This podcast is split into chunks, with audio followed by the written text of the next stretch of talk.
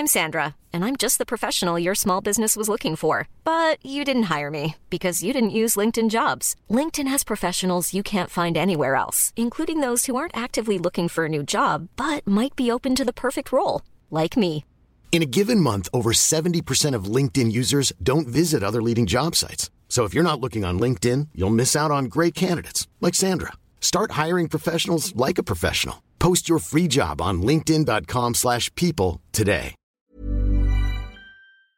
U F C deux cent quatre-vingt-quatorze Big Rosty, ça a été annoncé par Dana White lui-même dans ses fameuses petites vidéos. Le vingt et un octobre prochain, on savait qu'on allait avoir le retour de l'U F C à Abu Dhabi, et Dana White, sans doute, sans doute inspiré par l'officialisation de Francis Ngannou contre Tyson Fury, ouais. qui a eu lieu une semaine après à Riyad en Arabie Saoudite, donc juste à côté. Une semaine après, comme je l'ai dit, donc là on aura trois combats banger pour commencer hein, sur cette carte de l'U F C deux cent quatre-vingt-quatorze. Main event Islam Makhachev, Charles Oliveira volume deux. Co-main event Khamzat Chimaev contre Paulo Costa. Paulo Costa qui a bel et bien signé son contrat. Et co-co-main event pour l'instant, hein, parce que ça pourrait bouger. Nassourdine Imavov Cocorico contre Ikram Aliskerov. On s'interrogeait sur la suite pour Nassourdine, finalement il aura ce choc là. Big Rosty se pose pas mal de questions, et moi aussi, et pour une fois, il y a des désaccords profonds au sein de la team Nasseur. Big Rosty, c'est parti. Soit.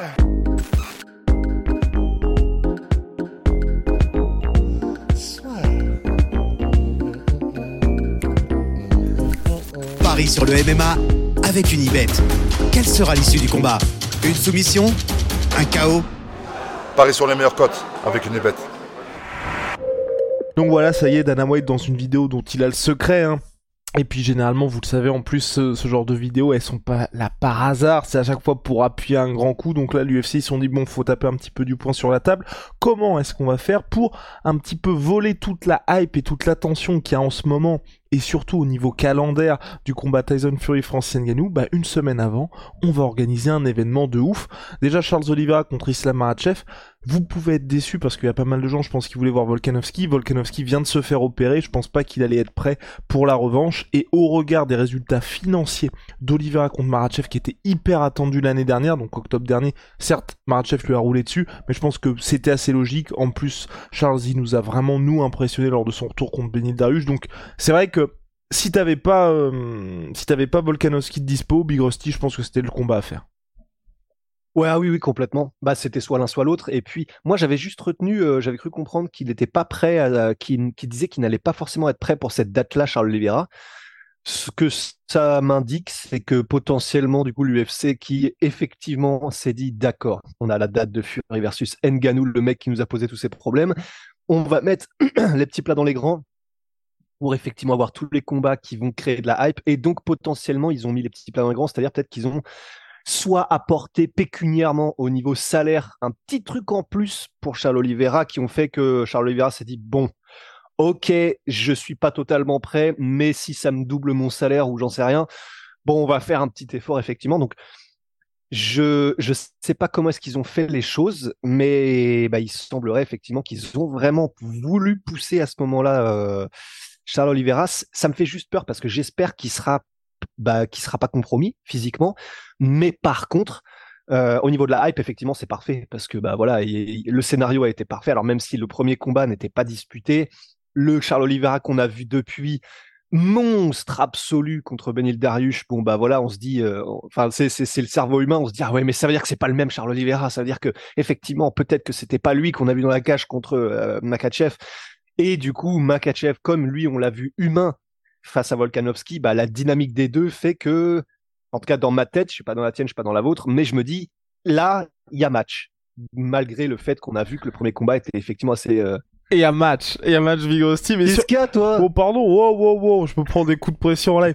Mais non, Big Rosty, surtout, aussi, moi, là où ça m'intéresse ce combat-là, effectivement, c'était pas du tout euh, disputé le premier, mais ce qui s'est passé pour euh, Charles Oliveira contre Beneil Dariush, c'est exactement l'attitude qu'on a envie de voir d'un Charles Oliveira, ouais, contre Islam Makhachev. C'est, il commence le combat, il est amené au sol, il est sur son dos, il se débrouille très bien, et quand il se relève, il prend toutes ses, les occasions possibles debout. C'est exactement ce qu'il lui avait montré contre Makhachev, donc Le fait que le combat soit passé de cette manière-là contre Beneil Dariush, que ce soit un combattant du type de style de Beneil Dariush et que ça soit terminé de cette manière-là aussi pour Charles Oliveira, c'est tous ces éléments qui font que, ok, je ne pense toujours pas que Charles Oliveira peut s'imposer contre Makhachev, mais s'il arrive avec cet état d'esprit, s'il tente ces choses-là et s'il fait un peu ce que tous les mecs n'ont pas réussi à faire contre Makhachev jusqu'à Volkanovski, et un peu ce qu'il y avait avant contre Habib, où on voyait les gars, même s'ils avaient des, un certain pédigré debout, qu'ils étaient comme paralysés face à leur adversaire avant même que le combat commence. Si on a un Charles Oliveira qui est libéré comme il l'a été contre Beneil Dariush, vraiment moi ça m'intéresse, donc c'est pour ça que je, je plus sois, je suis d'accord avec l'U F C pour l'organisation de cette revanche. Big Rosty, ouais, bah, vas-y. vas-y. Et, oh, et puis en plus, ouais, vraiment, vas-y. tu sais, juste, c'est... Il y a, y a toujours ce truc, euh, l'exemple qui est surutilisé, tu vois, de euh, oui, mais le four minute mile, tu, tu sais, en gros, il y avait un, un type de marathon avec une certaine distance et un certain temps qui était réputé comme étant incassable. Genre, tu ne pouvais pas, alors du coup, c'est le four minute mile, donc c'est un mile, euh, je sais pas combien c'est en kilomètres, un kilomètre six cents en quatre minutes. Ouais, voilà, ça doit être ça pour un marathon, j'en sais rien. Et en gros, ça a été réputé in- incassable pendant euh, je sais pas combien de décennies, et à, au moment où il y en a un qui a passé cette espèce de mur, bah, littéralement l'année qui a suivi, les douze mois qui ont suivi, il y en a toute une tripotée qui ont passé ce truc-là, qui était réputé incassable, inviolable, juste parce que psychologiquement tu dis « Ah oui, c'est faisable en fait », et du coup tout devient possible. Je sais pas si c'est ça qu'on verra avec euh, Islam Makhachev contre Charles Oliveira, mais peut-être qu'on parle souvent de mystique dans l'M M A, euh, la mystique Fedor a été brisée, euh, la mystique Cain Velasquez a été brisée, enfin tout ce qu'on veut. Bah, peut-être que effectivement ça peut aider Charles Oliveira à, à arriver encore plus confiant en se disant on a vu un petit peu qu'il était euh, prenable, c'est un bien grand mot parce qu'il faut quand même être Volkanovski, mais peut-être que ça peut effectivement créer cette espèce de confiance en plus ou, ce, ou cette absence de doute en tout cas. Formidable, merci monsieur. On a donc en commun... Merci Nelson. En commun event, Khamzat Chimaev contre Paulo Costa, ça y est, c'est enfin signé. Le combat big... que Big Rosty souhaitait, bien évidemment, depuis des ah ouais. mois. Ils se sont cherchés à Las Vegas, ça faisait des mois, des mois qu'on en parlait, des mois qu'on le voulait. Ça y est, on va l'avoir. On, a... on en a déjà parlé à plusieurs reprises. Parfaite entrée en matière pour Khamzat Chimaev chez les middleweight, qui va poser problème aussi bien debout qu'au sol, en tout cas parce qu'il est très difficile à amener... Euh... Paulo Costa, et puis selon toute vraisemblance aussi, c'est ce que j'aime bien aussi avec ce combat, c'est que si Khamzat s'impose, directement title shot, parce qu'il aura quand même battu Paulo Costa. Ah bah absolument, c'est ouais. De toute façon on en a tellement parlé de ce combat là, on a fait des podcasts dédiés, on n'y croyait maintenant... même plus on n'y croyait même ouais, plus voilà. Donc là on est juste content, mais euh, c'est vrai qu'on a tellement épuisé le truc que bah voilà, c'est, c'est vraiment ça, c'est la brute Paulo Costa, mais qui reste quand même euh, vraiment technique aussi, même. Donc défense, aux, défense de lutte, euh, effectivement, on l'a vu contre Romero, et puis on l'a vu au cours de sa carrière, Paulo Costa, il est très très très très dur à amener au sol.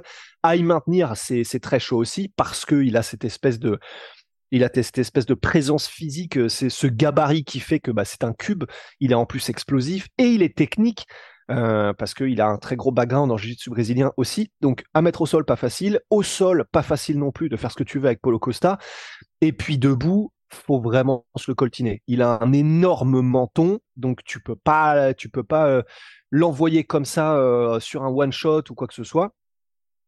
Et il te harcèle avec des bombes, mais des bombes, des bombes en kick, des bombes avec les poings, des bombes à à peu près à toutes les distances, parce qu'il aime bien travailler au corps, donc ça veut dire être un peu plus proche.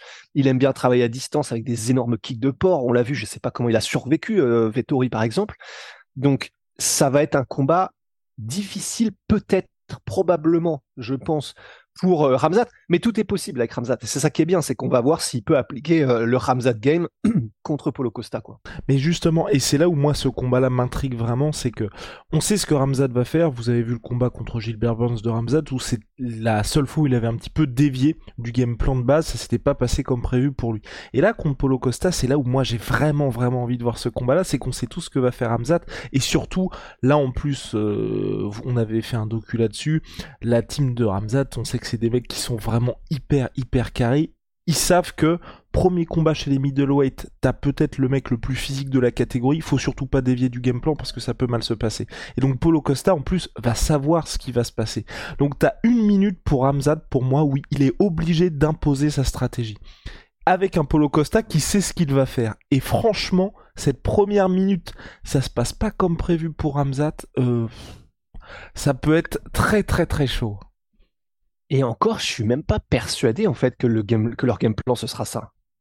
Parce ah que ouais. je me dis, ah ouais, en vrai, tu vois, je commence à me dire, parce que on parle du game plan contre Gilbert Burns, mais en vrai, le game plan c'était déjà, alors il y avait peut-être la lutte en premier lieu, mais c'était aussi d'être discipliné en anglaise, de pas faire n'importe quoi, de, de, de scanter nos jabs et, euh, et. À partir et du moment où ils n'arrivaient pas à maintenir Burns au sol, ouais. Ouais, voilà, c'est ça. Mais du coup, je me dis, je sais pas comment ils voient les choses.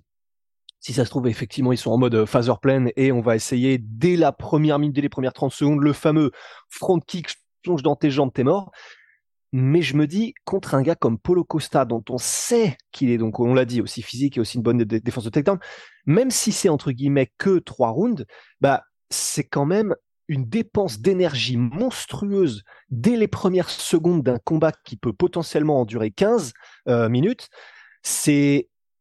Ça, ça me paraît chaud, tu vois, de se dire euh, on va tout mettre sur la première tentative de takedown, parce que si elle marche pas, et si t'as cramé v'là, t'as cramé v'là ta dose de mana, ou je sais plus comment on dit, alors là, c'est très très chaud, et euh, un, pour la confiance, pour le reste du combat, c'est pas bon pour Khamzat, deux, grosse dépense énergétique directe, et trois, en plus, pour la confiance de Paulo Costa, il, est en, il serait en mode ah, bah voilà, t'arrives pas à mettre au sol, tu vas être obligé de rester debout avec moi, on va rigoler. Donc peut-être pas qu'on va rigoler parce qu'il a quand même les points lourds et on sait qu'il peut mettre K O des middleweight sans problème. Mais, mais tu vois, ce sera déjà une espèce de déséquilibre, alors que je me dis peut-être que le game plan, ce sera euh, de la part de, de euh, Andreas Michaels, ce sera justement peut-être de surprendre un peu euh, Paulo Costa et d'essayer de le dépasser en anglaise, peut-être, pourquoi pas, tu vois. J'ai peur. Moi, en tout cas, j'ai très très peur pour Khamzat. Et c'est vrai que Paulo Costa, hein, le... je mets un petit peu entre... Enfin... pas que je le compte pas à son, à son, à son, dans son C V le combat contre Luke Rockhold, mais pour moi il était un peu particulier parce que pour moi il y a vraiment le premier ouais. round où il y a Paulo Costa qui roule sur Luke Rockhold. Je vous rappelle le contexte, donc c'était en Utah, Salt Lake City, donc en altitude, et les deux ont gazé salement à partir du premier round. Et là, moi ce que je retiens surtout de ce combat là, c'est le premier round où il y a Paulo Costa qui a roulé sur Luke Rockhold, et le fait que contre Luke Rockhold et contre Romero, là où il m'a vraiment impressionné Paulo Costa, c'est qu'à chaque fois, Romero, souvenez-vous, avec Big Rosty, quand on en avait parlé, Costa était neuvième, il venait de battre Johnny Hendricks, il affronte Romero qui sortait de ses title fights, ouais. enfin on était en mode c'est pas possible, c'est de ces deux title fights contre euh, Whittaker, on était c'est pas possible que l'U F C fasse ça, va y avoir un meurtre. Et contre euh, Yoel Romero et contre Luke Rockhold, il n'y a aucune appréhension, aucun respect pour la lutte adverse de Paulo Costa, qui même ah. a tenté, je crois, d'amener Yoel Romero au sol. Et c'est, c'est là ouais. où ça m'impressionne vraiment avec lui, c'est le fait que le mec arrive et le côté gars de Twitter qui va troller H vingt-quatre, on le retrouve même dans la cage en mode bah ok c'est parti on va faire ça tu vois. Donc ouais. je enfin c'est, c'est ne prenez pas l'attitude de Paulo Costa pour vous dire il va bazarder ça, ça va être easy, non, parce que, et même quand il arrive à l'arrache contre Marvin Vettori, ok il perd, mais c'est un combat, je crois jusqu'au combat c'était euh... Cannonier contre tac tac tac Cannonier Vettori je crois jusqu'au combat Cannonier Vettori je crois que c'était le combat où il y avait eu le plus de coups échangés dans la catégorie mi- enfin pas middleweight pardon mais light heavyweight parce qu'il s'est disputé, mais en tout cas ils avaient battu des records en termes de d'activité. Bah ouais, parce que dans ce combat contre Vettori il avait fait les cinq rounds quand même, c'est à dire que on disait mais putain c'est pas possible, bon bah dès le premier round il va être crevé, il mettait des kicks, il y avait une intensité de ouf. Eh ben, il a tenu les cinq rounds. Alors, euh, bah, les mauvaises langues diront euh, Secret Juice, le fameux, euh, le fameux euh, jus secret de Paulo Costa. Bon, faut être sur Twitter, sinon c'est bizarre à entendre. Mais, mais, euh, mais, mais effectivement, il a tenu les cinq rounds sans problème. En fait, c'est pour ça qu'il est kiffant et, et qu'il y a une relation un peu de d'amour, détestation avec Paulo Costa. Mais même de mon côté, c'est que il est tellement un dans sur Twitter, il est trop marrant, mais deux dans la cage, il déçoit jamais hein, en fait. Enfin, à part contre Adesanya. Ouais, c'est vrai. Mais, mais à ce côté. Je sais pas si t'as ça, moi c'est un peu, je compte pas, wow, toute proportion gardée, mais enfin, quoi que non, si peut-être, un peu à la Balotelli, tu vois, euh, Paulo Costa, c'est, ah. le, c'est le mec, il arrive à nous faire rêver, mais on peut, et je pense que, aujourd'hui, déjà, je me dis, il y avait, il y a quand même moyen de faire beaucoup plus, et je pense qu'à la fin de sa carrière, on vous dira, ou même, tu sais, dans dix quinze ans, on en parlera, vous vous souvenez de ce mec-là, Paulo Costa, ouais. C'était le gars qui avait tout, full package, belle gueule, machin, et... il y a un moment, le mec s'est dit euh, je vais plus faire marrer les gens que me concentrer, tu vois. Parce que j'ai un petit peu, encore aujourd'hui, tu vois, j'ai ce côté, il aurait, ça aurait pu être autre chose, tu vois, quand même, Paulo Costa. C'est clair, c'est clair. Bah, il a encore trente-deux ans, ouais. tu, tu, tu l'as dit toi-même. Là, il a deux, il a deux, trois piges dans lesquelles il peut encore être bien, bien, bien physiquement. Donc, euh, à voir ce qu'il fait dans les deux, trois prochaines piges. Parfait, merci Big Rosty. On va parler maintenant du dernier combat qui a été annoncé, Nassourdine Imavov Cocorico contre Monsieur Aliskerov. Il y a, il y a des divergences entre Big Rosty et moi-même. C'est l'heure du débat parce que personne... Du duel. Du duel. C'est l'heure du duel. Bah, bref. donc, euh, donc Aliskerov, vous le savez, donc euh, bilan de quatorze ans en carrière, une seule défaite face à euh, Khamzat Chimaev, quadruple champion du monde de Sambo, euh, deux fois champion européen, d'Europe, pardon, de Sambo.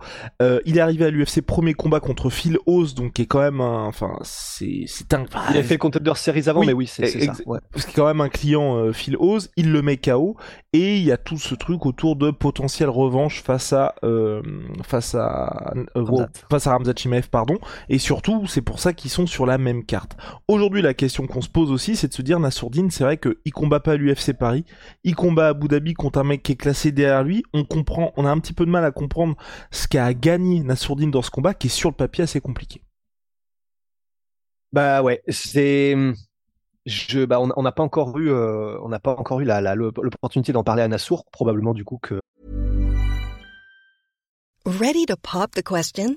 The jewelers at Blue Nile dot com have got sparkle down to a science with beautiful lab-grown diamonds worthy of your most brilliant moments. Their lab-grown diamonds are independently graded and guaranteed identical to natural diamonds, and they're ready to ship to your door. Go to Blue Nile dot com and use promo code LISTEN to get fifty dollars off your purchase of five hundred dollars or more. That's code LISTEN at Blue Nile dot com for fifty dollars off. Blue Nile dot com, code LISTEN.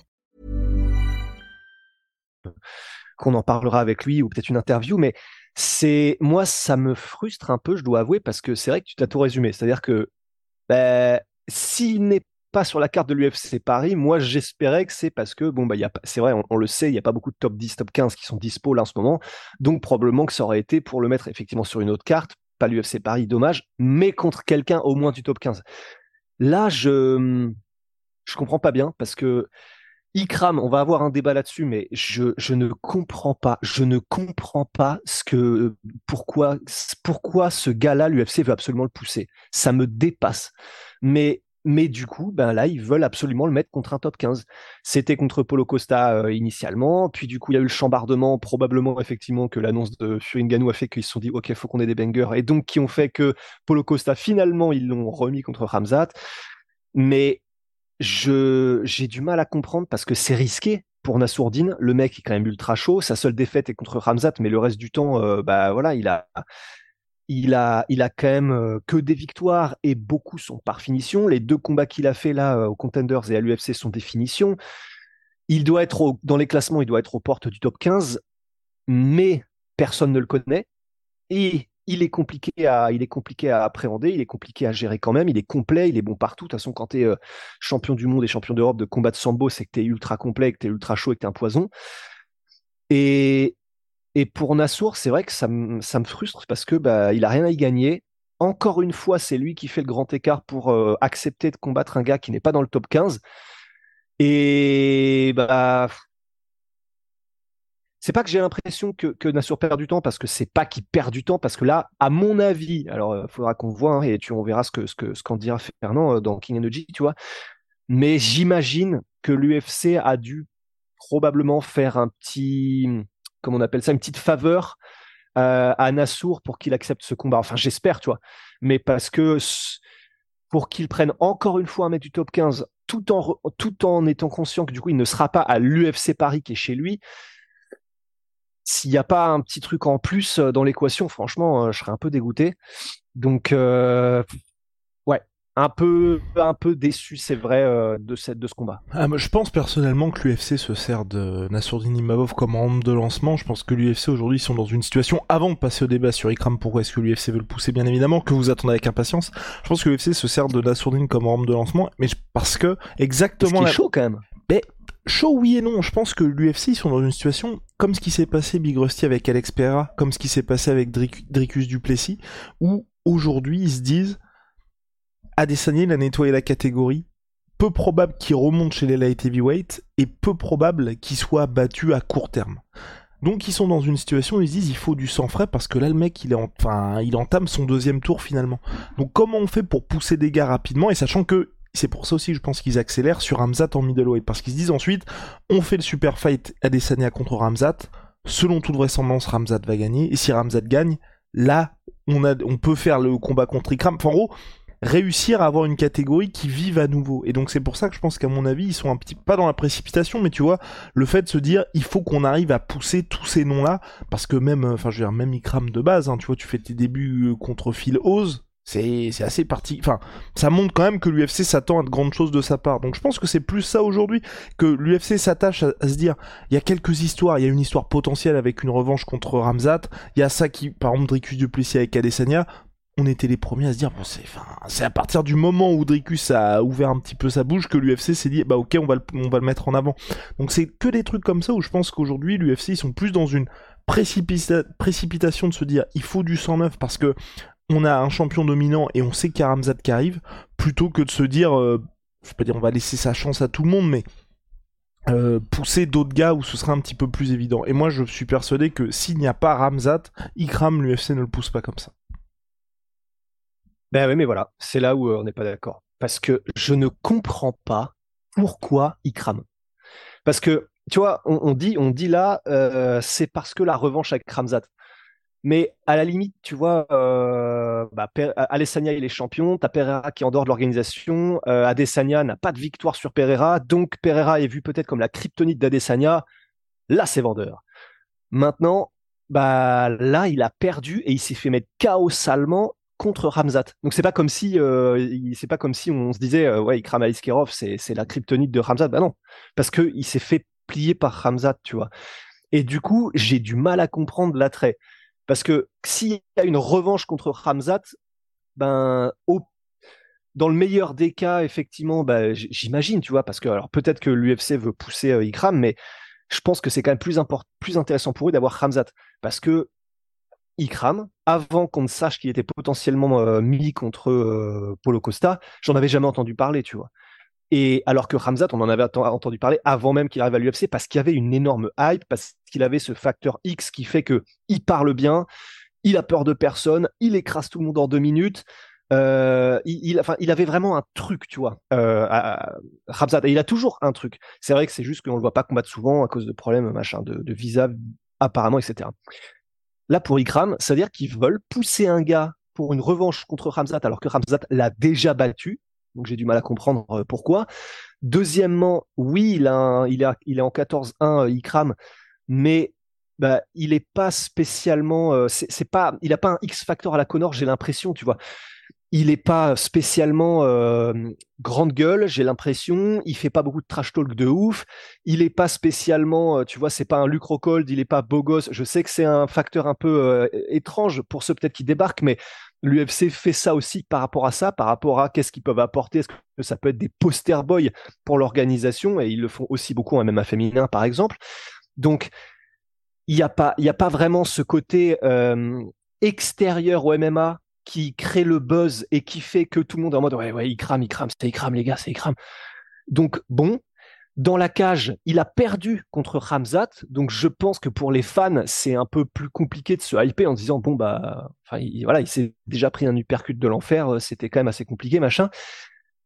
Et surtout là contre Nassourdine, en fait, moi, je comprends pas, parce que, déjà, là, je vous ai expliqué en radotant un petit peu même pourquoi je, pourquoi ça n'a aucun sens qu'il pousse pour, Ikram pour moi.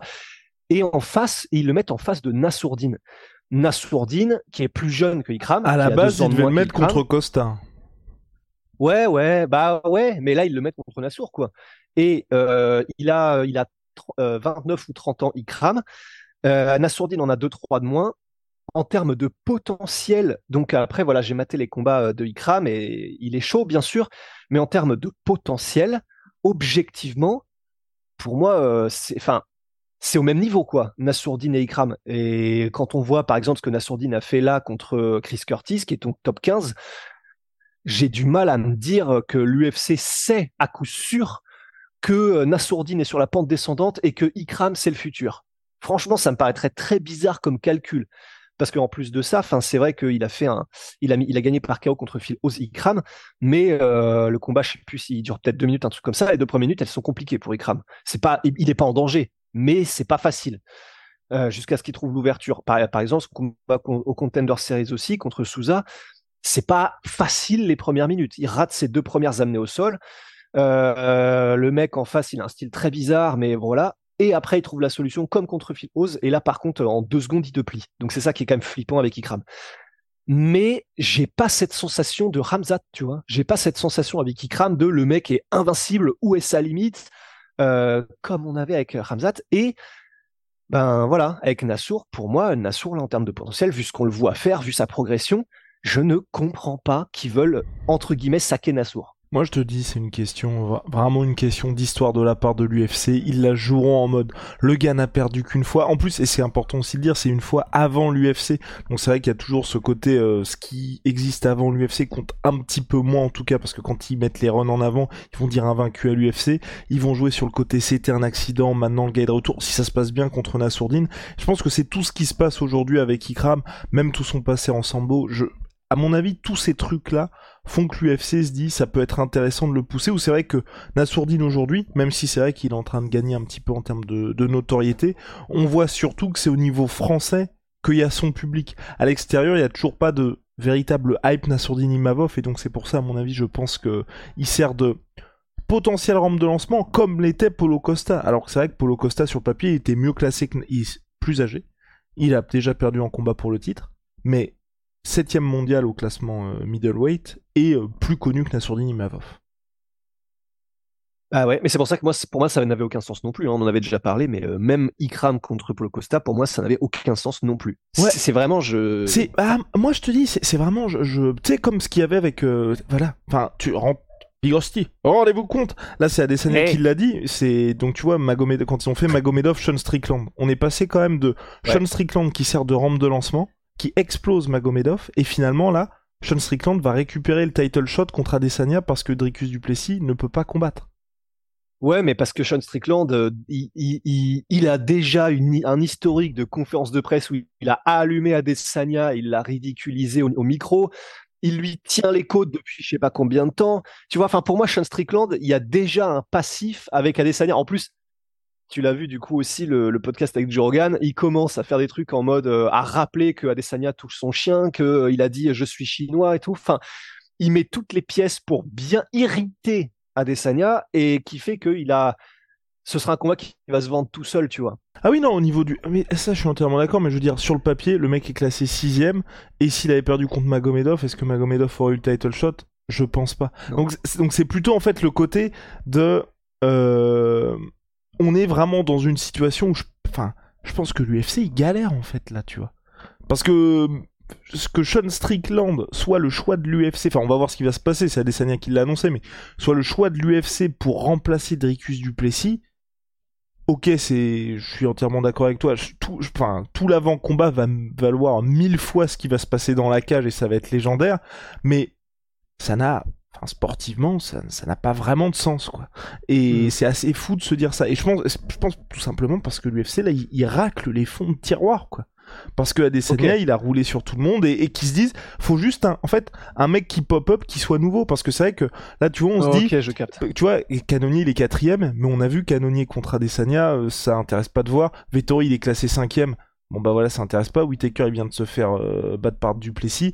Pereira, il est classé deuxième, il monte chez la heavyweight. Et je pense que l'U F C, c'est vraiment que des trucs de... Parce que nous aussi, on est connaisseurs. Ah, okay. Mais pour le public un peu random, Ikram Aliskerov, oh putain, le mec qui vient de l'Est, deux fois champion de Sambo, il a perdu qu'une fois contre... Enfin, tu vois. Ouais, ok, d'accord. Du coup, ce serait vraiment... Euh, ça, ça a du sens. C'est vraiment juste... Si on doit comparer par exemple à Nassourdine puisqu'ils combattent l'un contre l'autre, Nassourdine, euh, il a perdu contre Sean Strickland, donc là en histoire récente, il a ce petit, euh, cette co- petite euh, chute d'escalier. Et contre Phil Oz aussi, parce que et c'est, enfin, ouais, sur le papier voilà. ça, ça joue pas, mais tu sais dans la com, tu vas et dire si, bah d'un raison. Côté Ikram il a mis K O en deux minutes euh, Phil Oz et Nassourdine ah, a perdu cru, à la décision, ouais. tu vois. Et en plus il y a aussi ce côté à chaque fois tampon U F C. Pour, je pense que c'est vraiment ça, moi. Enfin, vraiment une côté de, comme, je sais pas comment on dit en français, mais euh, tu sais le narratif là, le, enfin une question ouais, de, ouais, le di- scénario, ouais, le... de, de d'histoire que tu veux raconter sur chacun des ouais. combattants. Et que là aujourd'hui, Ikram il a un petit peu le vent en poupe par rapport à ça, tu vois. Ouais, ouais, non, c'est vrai, c'est vrai. Dans ce cas-là, si vraiment, et ça aurait du sens, si vraiment effectivement c'est que l'U F C n'a personne d'autre euh, qui hypé et qui est un peu de... Bah, effectivement, un gars qui n'a aucune défaite à part contre le gars qui gagne contre tout le monde de toute façon, effectivement, ça peut être plus facile à monter plus rapidement. Parce que là, en vrai, Big Rosty, bah, on se... Mais le... c'est chaud, parce que ça veut donc dire, effectivement, que là, ça racle les fonds de tiroir, mais comme jaja, quoi. Ah, mais, mais Rusty, mais le top quinze, mais il, oui. est, il est d'une tristesse. Parce que là, en vrai, on est dans une situation... Roman Dolidze, c'est vraiment dommage qu'il ait perdu. Moi, pour moi, il n'avait pas perdu ce combat-là contre Vettori.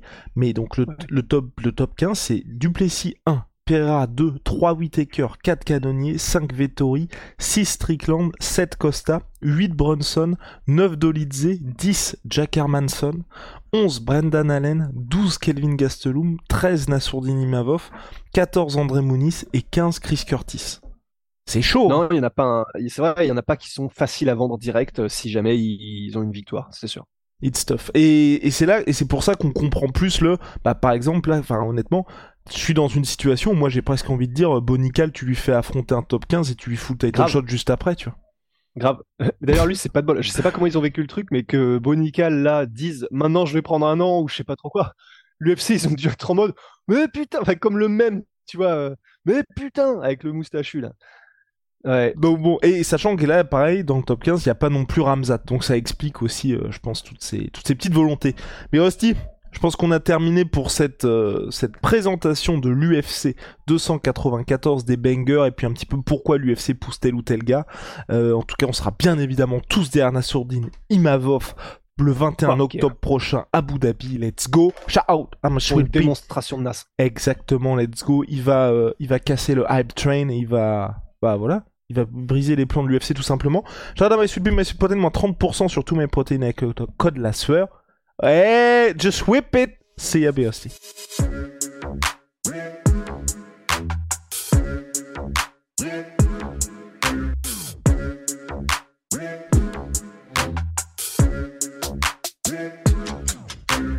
fucking coming for you. Et voilà, c'est la fin de votre épisode du podcast La Sueur. Si ça vous a plu, n'hésitez pas à nous mettre les cinq étoiles sur Apple Podcast ou sur Spotify. Vous pouvez aussi nous laisser un petit commentaire, ça nous aidera beaucoup. Et si vous voulez aller plus loin avec nous, vous tapez La Sueur sur toutes les plateformes ou sur les réseaux sociaux, vous nous trouverez. Et là, vous nous écoutez très certainement en audio. On est aussi en vidéo sur YouTube, mais également sur Snapchat. Là encore, vous tapez La Sueur et on sera là. Merci de votre fidélité et à très vite pour de nouvelles aventures.